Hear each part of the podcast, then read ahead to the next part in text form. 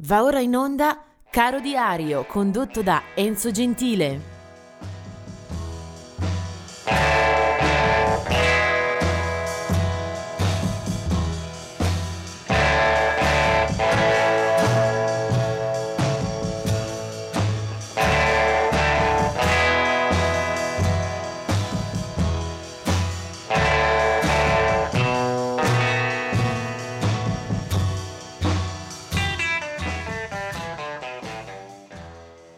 Siamo al 29 di novembre. Oggi Caro Diario ci segnala due scomparse pesanti. 1999 Curtis Knight, eh, musicista di colore, cantante, era nato in Kansas e lo si ricorda, oltre che per la carriera molto, molto fitta con singoli usciti già nei primi anni 60 e poi una caterva di album anche di, difficile reperimento, lo si ricorda perché eh, Curtis Knight eh, è stato un po' il padre artistico delle prime mosse, dei primi passi di Jimi Hendrix, eh, con lui ha registrato e su di lui ha scritto anche un paio di libri eh, biografici. Eh, Curtis Knight eh, era poi andato via dagli Stati Uniti per eh, riparare, per eh, prendere residenza in Olanda dove morirà appunto nel 29 novembre del 1999. Era appena compiuti i suoi 70 anni. Del 2001 invece è la morte di George Harrison. Ecco, qui mi spiace molto eh, aver scelto un altro artista per eh, la, le musiche, per eh, la colonna sonora di oggi. Certamente George Harrison è una pietra miliare eh, nella storia della musica. Eh, muore nel 2001 per un tumore, si trovava in California, aveva cercato eh, di curarsi, ma eh, senza successo. Era nato invece a Liverpool, ovviamente nel 1943, eh, è stato ovviamente oscurato nella sua fama, nelle sue qualità da John Lennon e Paul McCartney, ma anche per eh, George Harrison ci sono molti brani che nei Beatles e poi eh, come solista meritano di entrare nelle zone alte eh, della storia della musica.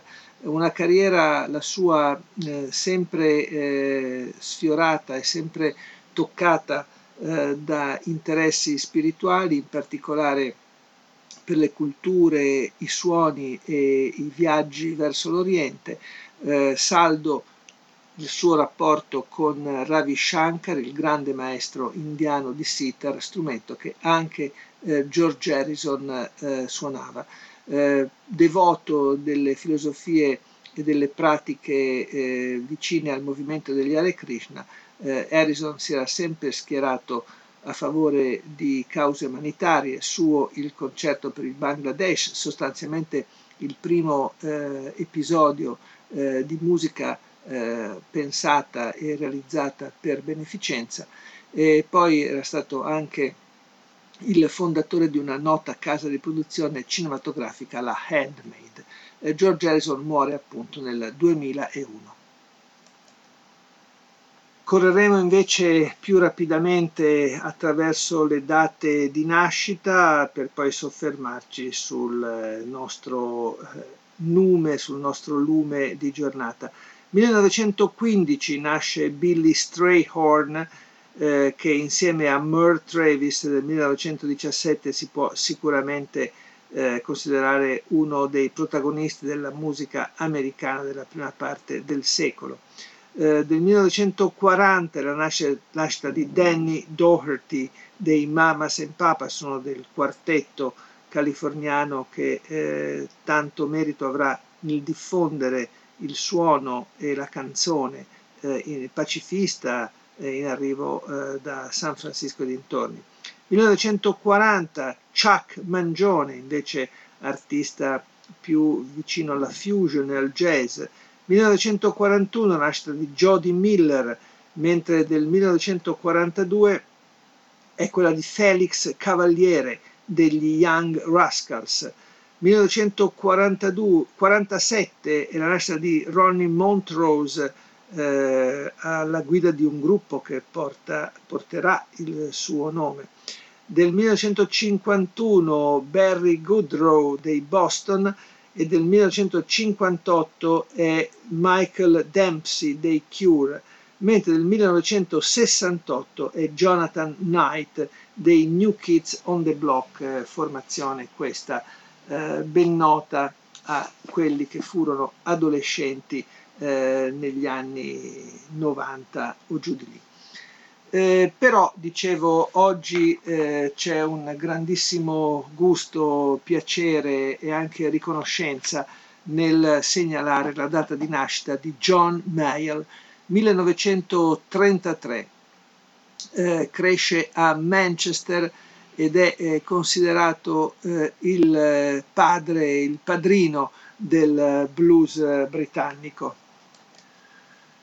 Ma la carriera di John Mayall è tanto più importante e fondamentale eh, non solamente come artista eh, che registra dischi e va in giro con i concerti, ma proprio come una sorta di incubatrice per intere generazioni di musicisti inglesi, prima su tutti eh, Eric Clapton che comincia giovanissimo dalle file dei Blues Breakers e poi altri ancora che eh, arriveranno poi alla fama con gli Yardbirds, con i Cream, eh, con i Fleetwood Mac, eh, tutti sono passati eh, dalla scuola eh, di John Mayer, che registra il suo primo disco nel 1965 e mantiene viva la sua carriera live eh, fino a ultra ottantenne, uno dei più longevi eh, musicisti eh, sulla scena. Eh, il blues lo contraddistingue all'armonica, alla chitarra, alle tastiere e soprattutto alla sua fantastica voce. Eh, ci sono dischi che assolutamente meritano di entrare eh, nella eh, storia e di rimanerci eh, ben radicati.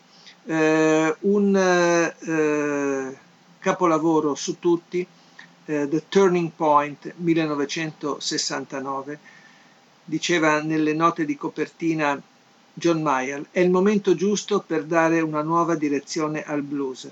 Così ho deciso di rinunciare alla batteria e agli assoli di chitarra ad alto volume tipici del blues.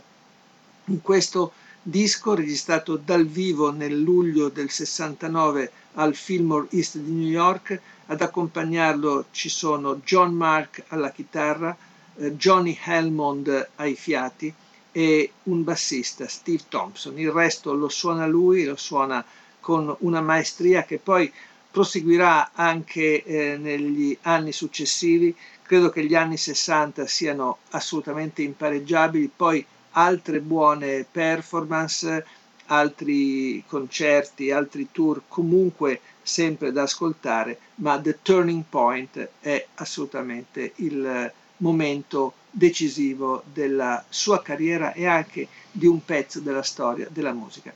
Eh, ci sono tanti brani che potevo pescare da questo disco, Room to Move che lo chiude, The Law Must Change che è un uh, inno di uh, denuncia sociale, uh, oppure California, 10 minuti di eh, grande improvvisazione, e invece scelgo un brano forse meno noto, ma dalla stupefacente atmosfera So Mill Gulch Road e lui è John Mayall da The Turning Point.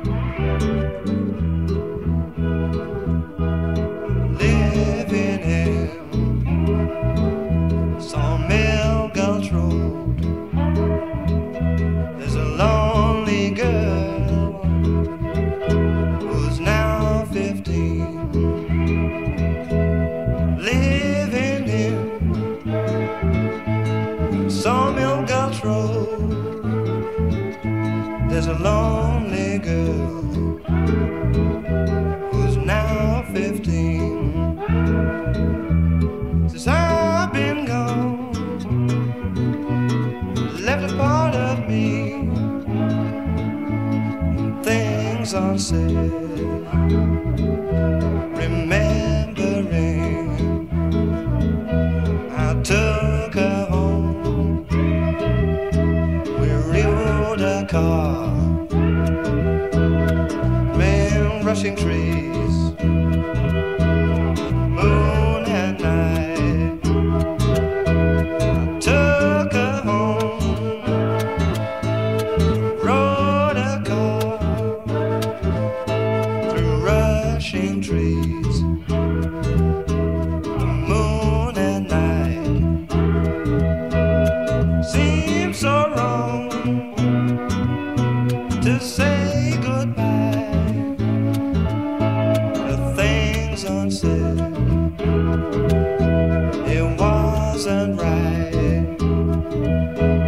sleep.